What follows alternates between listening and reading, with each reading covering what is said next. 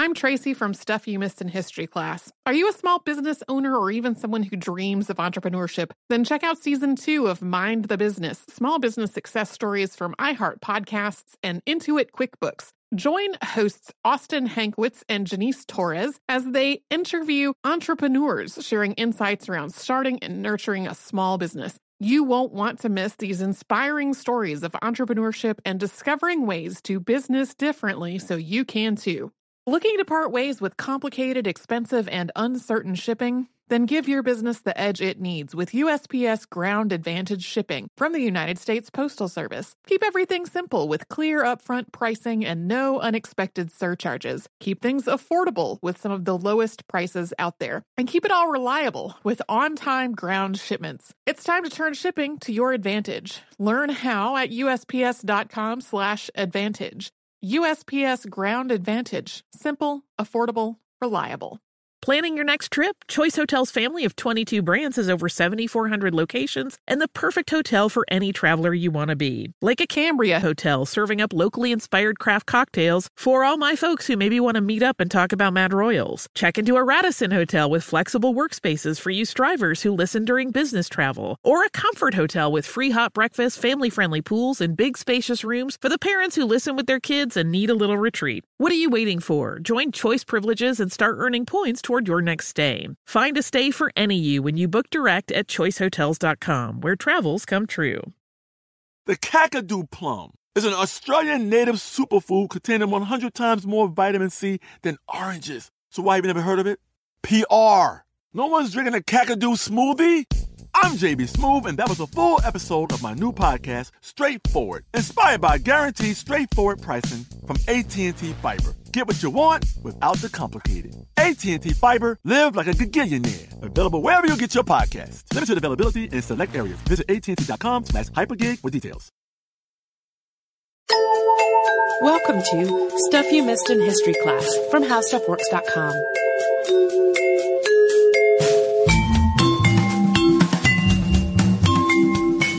Hello and welcome to the podcast. I'm Holly Fry. And I'm Tracy V. Wilson. And today we're going to talk about a topic that we've actually had quite a few requests for. Most recently, I had a request from a listener who came to see one of the live shows in Salt Lake. And I feel bad because I did not get her name, but she is a postal worker. And I had mentioned uh, women U.S. postal workers being on my short list of topics that I wanted to do during Q&A after that show. And she came up and introduced herself and she took a photo with me and she was super charming and sweet. So it made me want to cover this topic even more. So we're finally going to get to it. Uh, women postal workers in the United States Postal Service. The earliest reference to a female postal worker is in a periodical called the Postal Record from June 1896. So we should clarify postal worker in the United States. There's an article in that issue about a woman named Lydia Hill who was the first person in charge of the mail for Salem, Massachusetts in the late 17th century. So women have been part of the postal services from uh, the colonies all the way back to that time when those services in what became the United States were basically in their infancy. In part, uh, the early involvement of women in getting the mail delivered really stemmed from a simple matter of logistics. Most mail at this point went through establishments like local general stores, which were often family owned and run, so it wouldn't be unusual for the ladies of the family to be part of the process. But even outside of handling actual parcels and letters, women were the ones taking care of post riders on their stops. And if a patriarch of a family business that also handled mail were to die and leave his wife a widow, she would often simply assume her late husband's duties to keep the family business going, and that included handling mail. One such woman was Elizabeth Timothy. She's often touted as the first woman newspaper publisher and editor in the United States. She stepped into that role when her husband, Lewis, passed away. Lewis Timothy had been encouraged in his publishing career by a young Benjamin Franklin, and his leadership role at the South Carolina Gazette was part of a six-year partnership with Franklin. But when Lewis died, there was a year remaining on that contract, and the couple's eldest son, Peter, was only 13, definitely not ready to take on the job, although he had been Lewis's apprentice. And so Elizabeth stepped into her late husband's position in January of 1739. Franklin was amenable to this arrangement with the understanding that Elizabeth was filling in until Peter could realistically take over the job himself. And along with the editing and publishing, of course, came the work of handling letters and parcels. Peter did eventually take over the family printing business, but not until 1746 when he was 21. As the Revolutionary War took hold of the colonies and many men were serving in the military, their jobs, including mail handling, were often assumed by women in the interim. We hear a lot about similar things happening in all of the other wars, basically. In particular, World War II and World War I. So we hear a lot about this happening in World War II and sometimes World War I, but we don't really hear about it as much during the American Revolutionary War, even though this happened basically in all of the wars where a lot of American men went to fight. And I, other men in other nations too.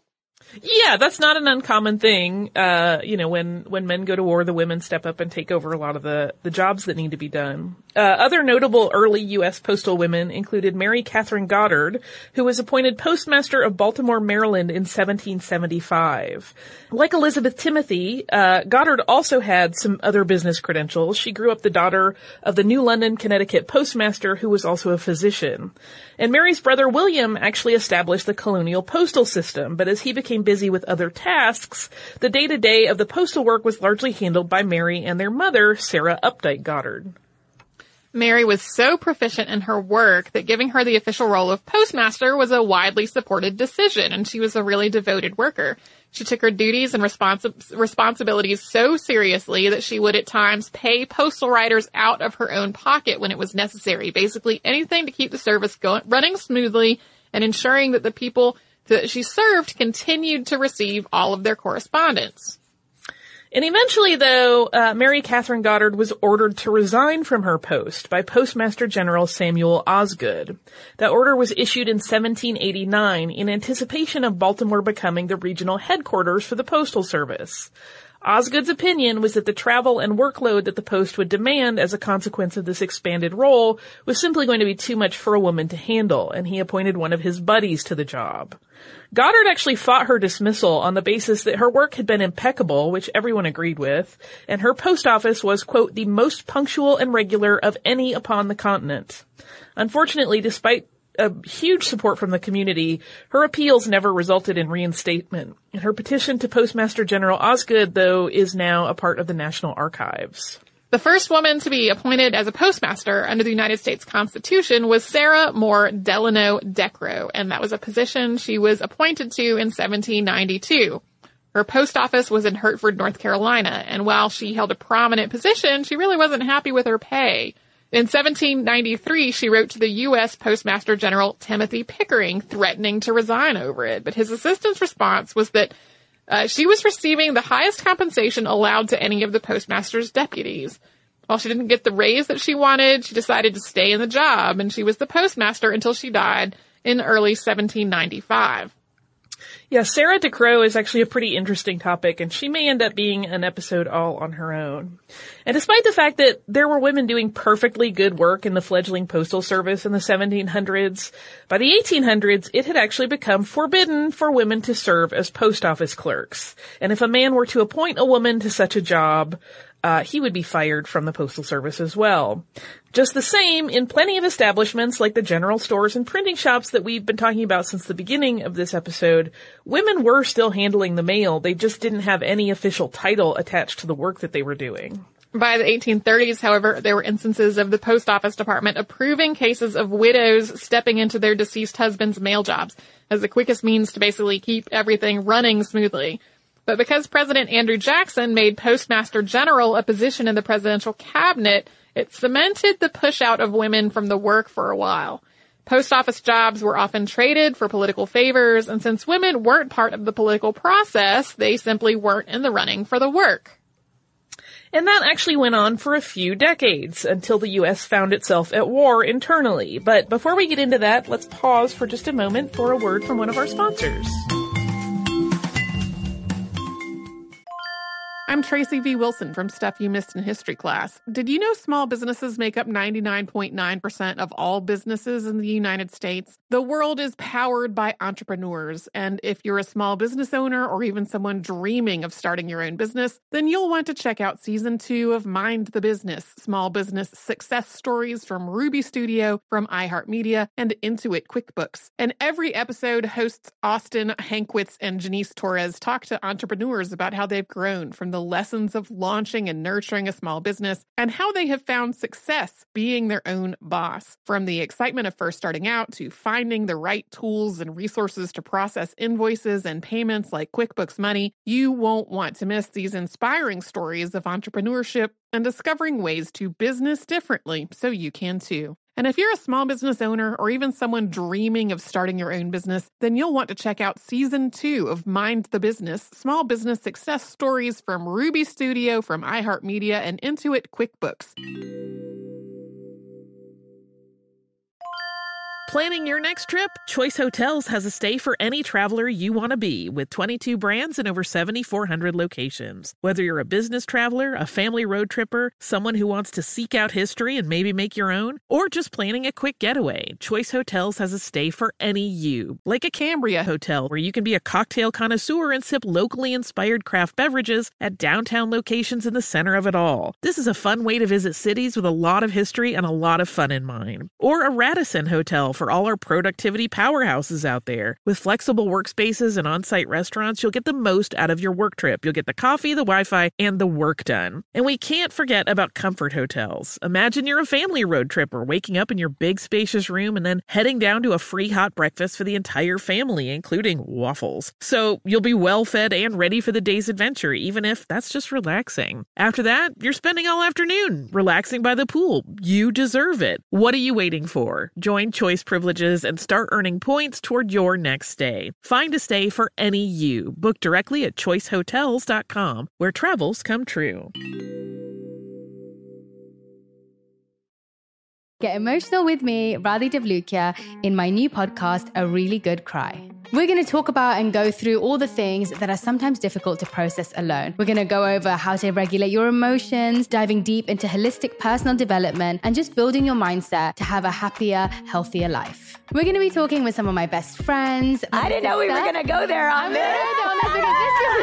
People that I admire. When we say listen to your body, really tune into what's going on. Authors of books that have changed my life. Now you're talking about sympathy, which is different than empathy, Yeah. right? And basically have conversations that can help us get through this crazy thing we call life. I already believe in myself. I already Yeah. see myself. And so when people give me an opportunity, I'm just like, oh, great, you see me too. We'll laugh together, we'll cry together, and find a way through all of our emotions. Never forget, it's okay to cry as long as you make it a really good one. Listen to A Really Good Cry with Radhi Devlukia on the iHeartRadio app, Apple Podcasts, or wherever you get your podcasts. What's up, everybody? This is Stephen A. Smith. When I'm not at my day job, First Take, you can find me in my studio hosting the Stephen A. Smith Show podcast. Tune in every Monday, Wednesday, and Friday, at the very least, as I bring you all new episodes that feature the biggest headlines in the world of sports, pop culture, business, and politics.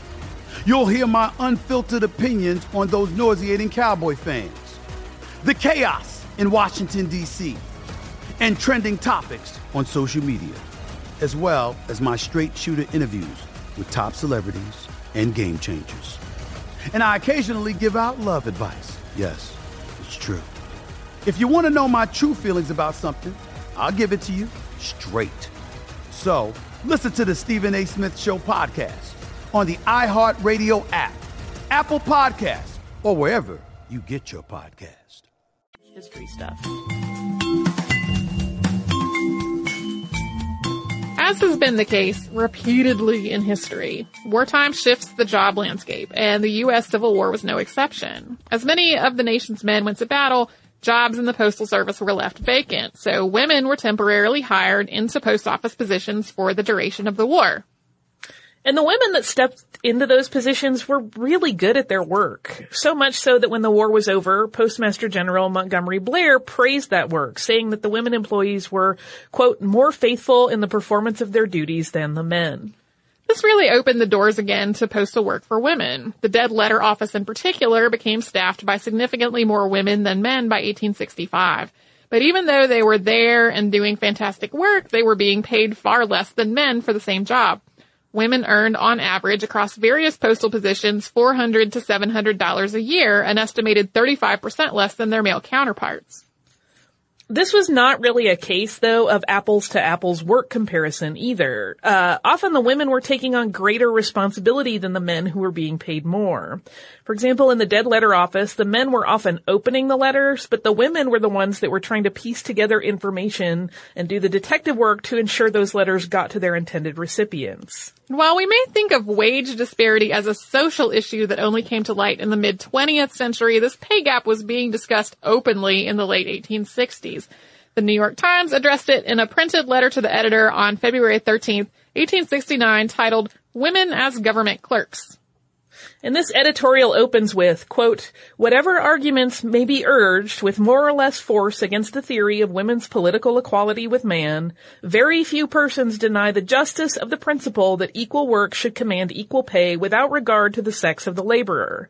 But it is one thing to acknowledge the right of a principle and quite another to practice it.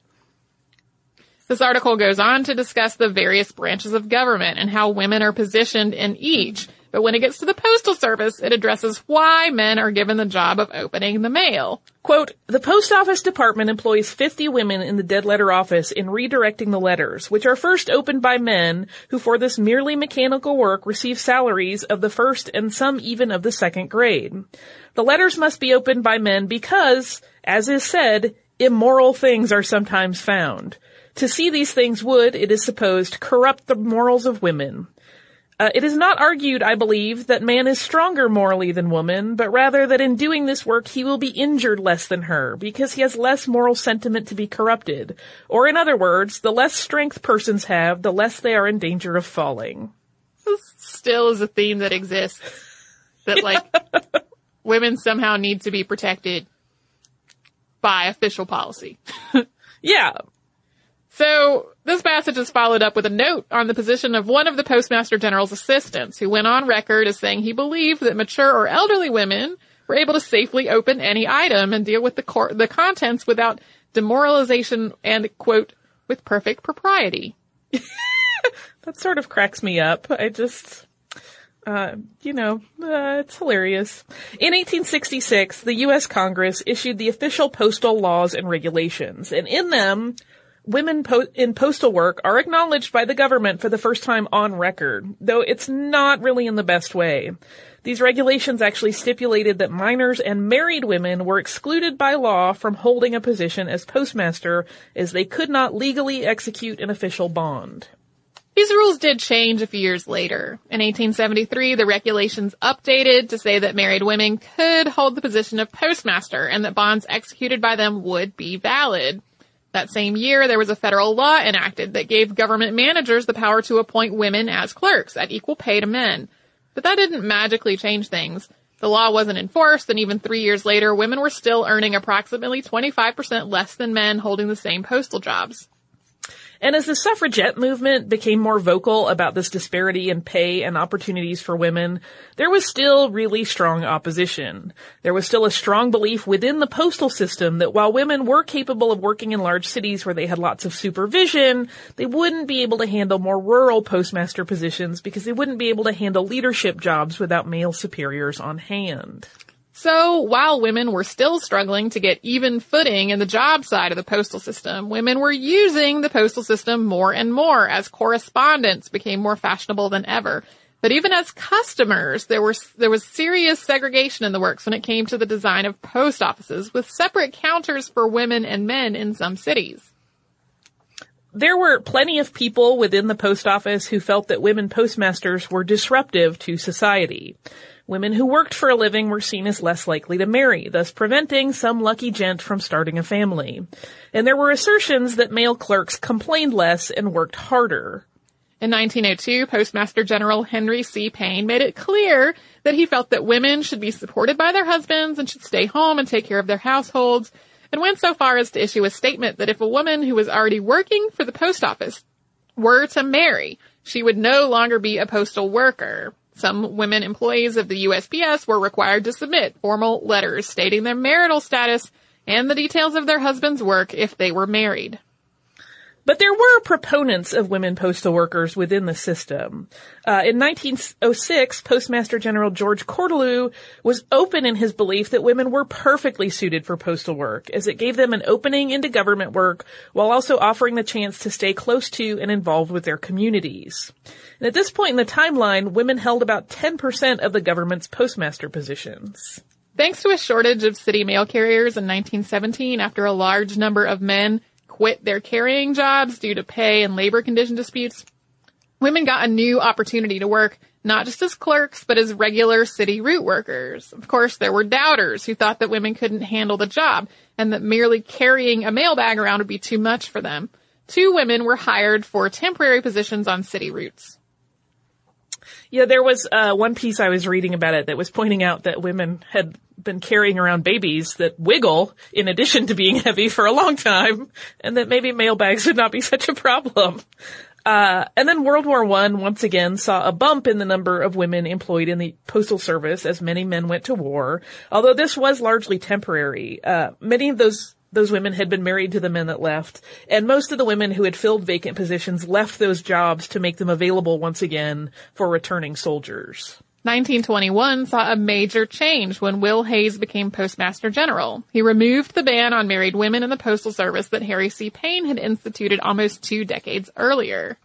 And when World War II came around, women once again became the focus of postal service discussion, as jobs needed to be filled, but the Postmaster General at that time, Frank Walker, still felt that women could work as clerks, but that they should not carry the mail. He had to reverse his position though, as more and more of the men in his postal service left to serve in the military, and he really had no other option. Coming up, we're going to talk about the postal uniforms and other moves toward workplace, workforce equality, as well as some notable ladies in postal service history. But first, we will pause for a word from one of our sponsors.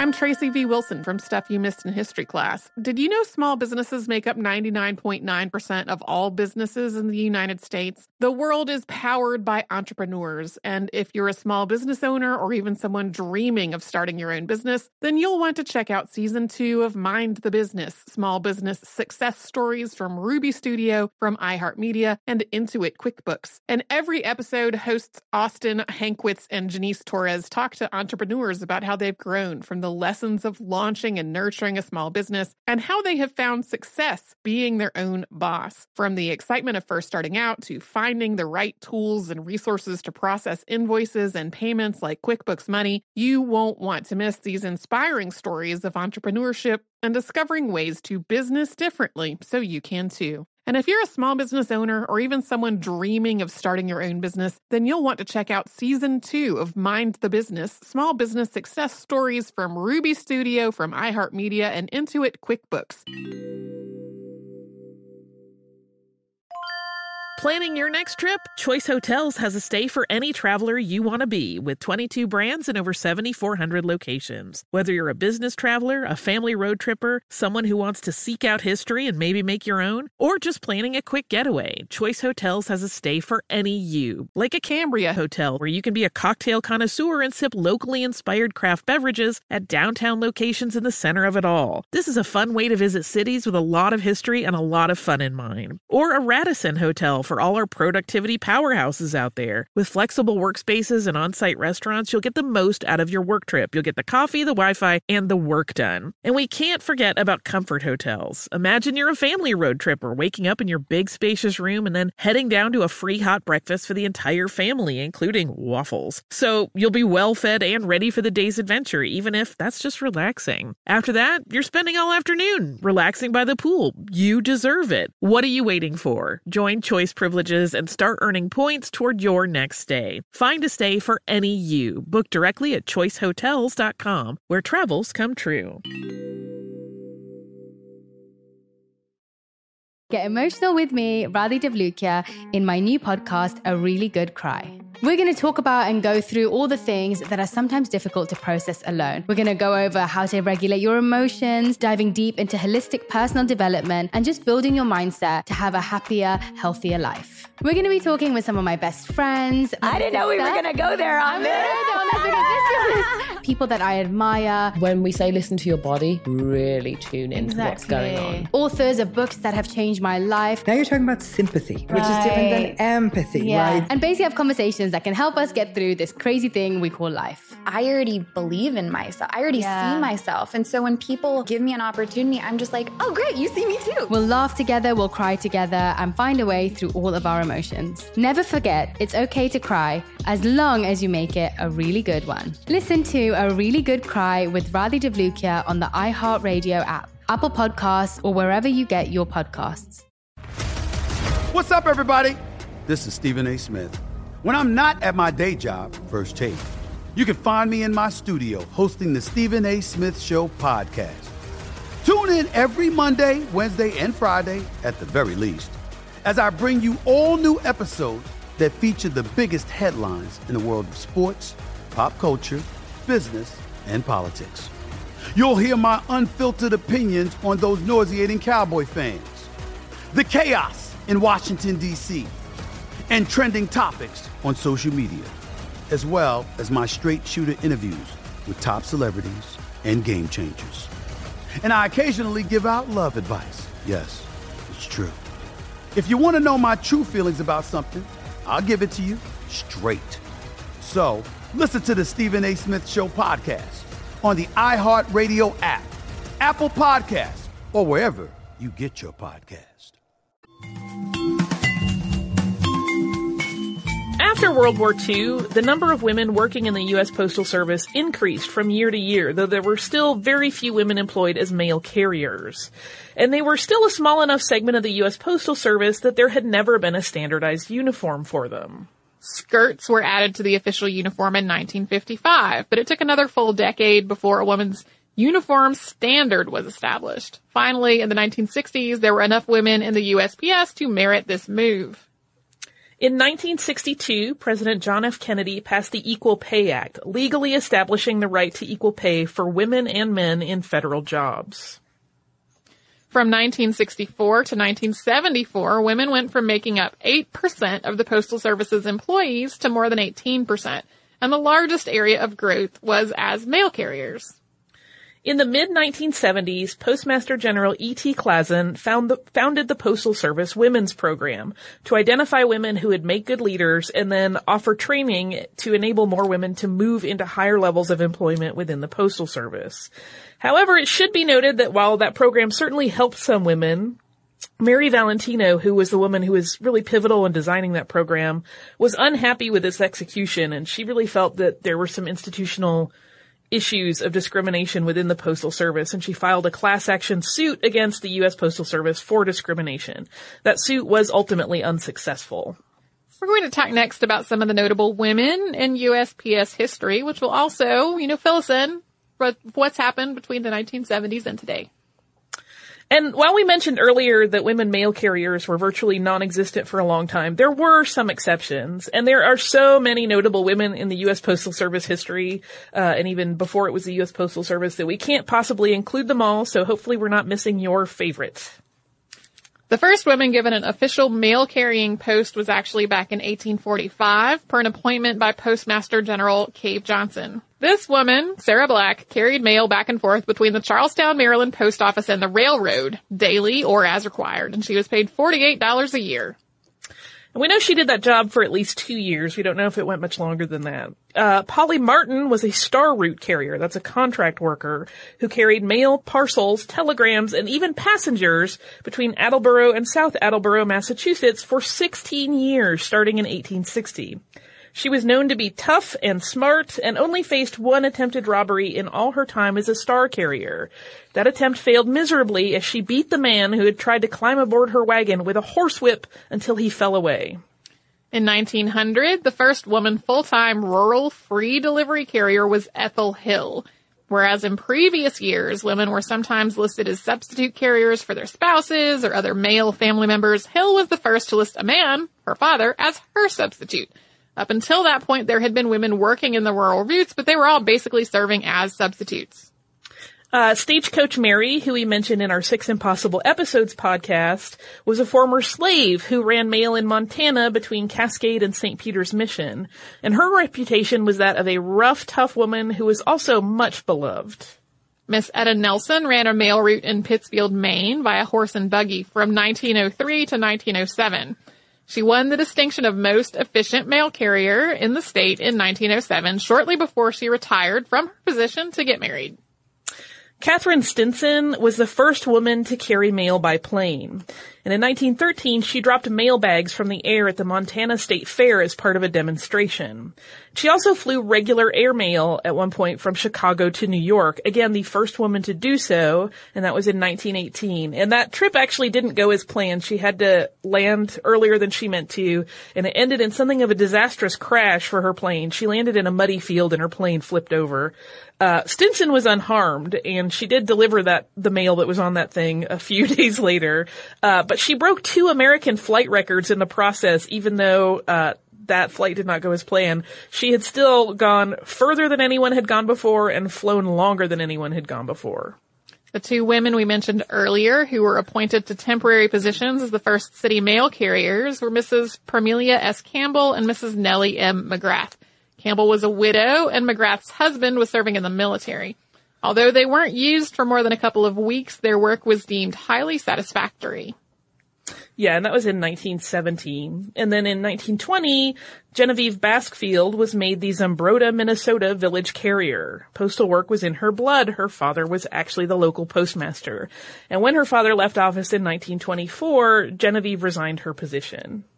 In 1963, Mrs. Evelyn Craig Brown became the first woman to deliver mail in Washington, D.C. since World War II. In 1985, Jackie Strange was the first woman to rise to the position of Deputy Postmaster General, the number two position in the U.S. Postal Service.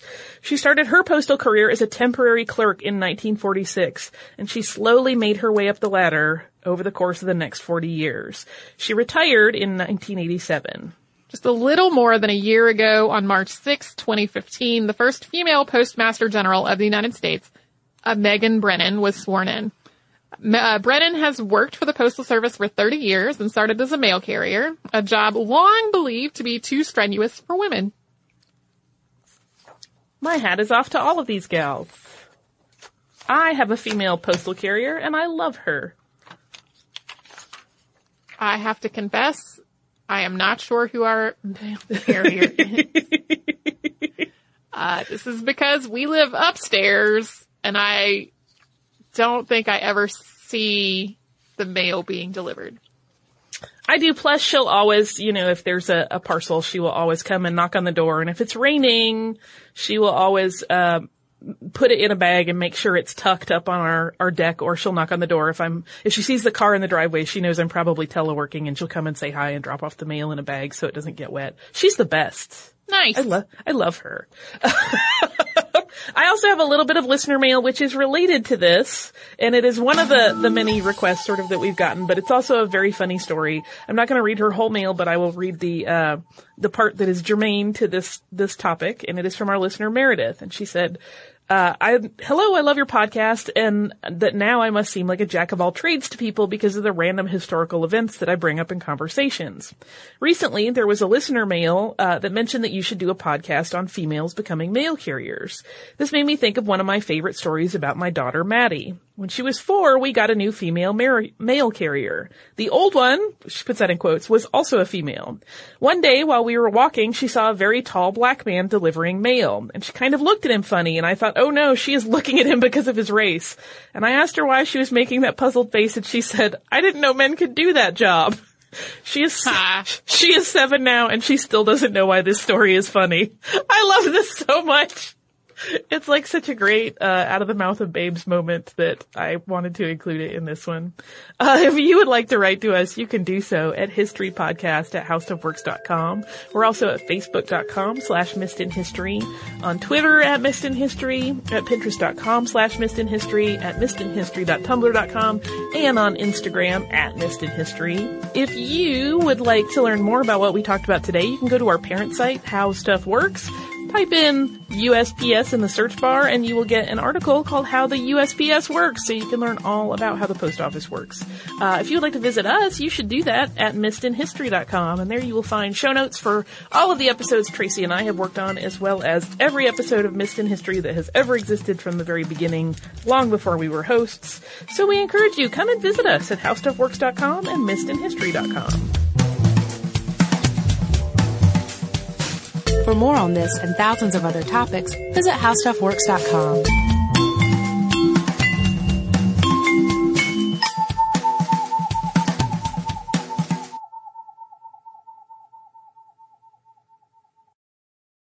I am the ferryman. In the shadows of the afterlife, the ferryman of souls guides America's most influential spirits to their eternal rest. Where are you taking me? Are you death? This road is not on any map. How much for a ticket? All I ask for in payment is a tale. I don't know who got to Kennedy first. And the devastation those first bombs caused. I've never been to hell, but I know intimately the hymns of the damned. Binge this season of The Passage now. Listen on the iHeartRadio app, Apple Podcasts, or wherever you listen to podcasts.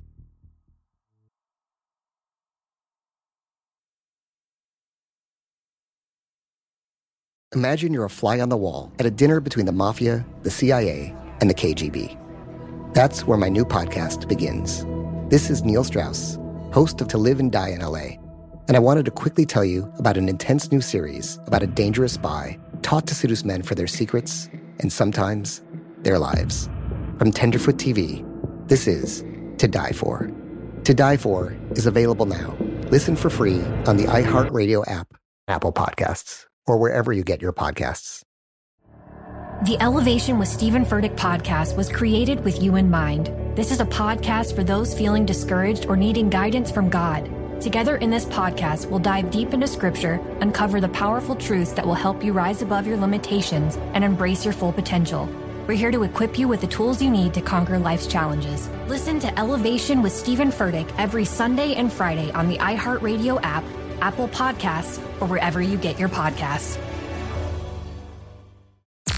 I'm Tamika D. Mallory. And it's your boy, Mysonne, the General. And we are your host of TMI. And catch us every Wednesday on the Black Effect Network, breaking down social and civil rights issues, pop culture, and politics in hopes of pushing our culture forward to make the world a better place for generations to come. Listen to TMI on the Black Effect Podcast Network, iHeartRadio app, Apple Podcasts, or wherever you get your podcasts. That's right.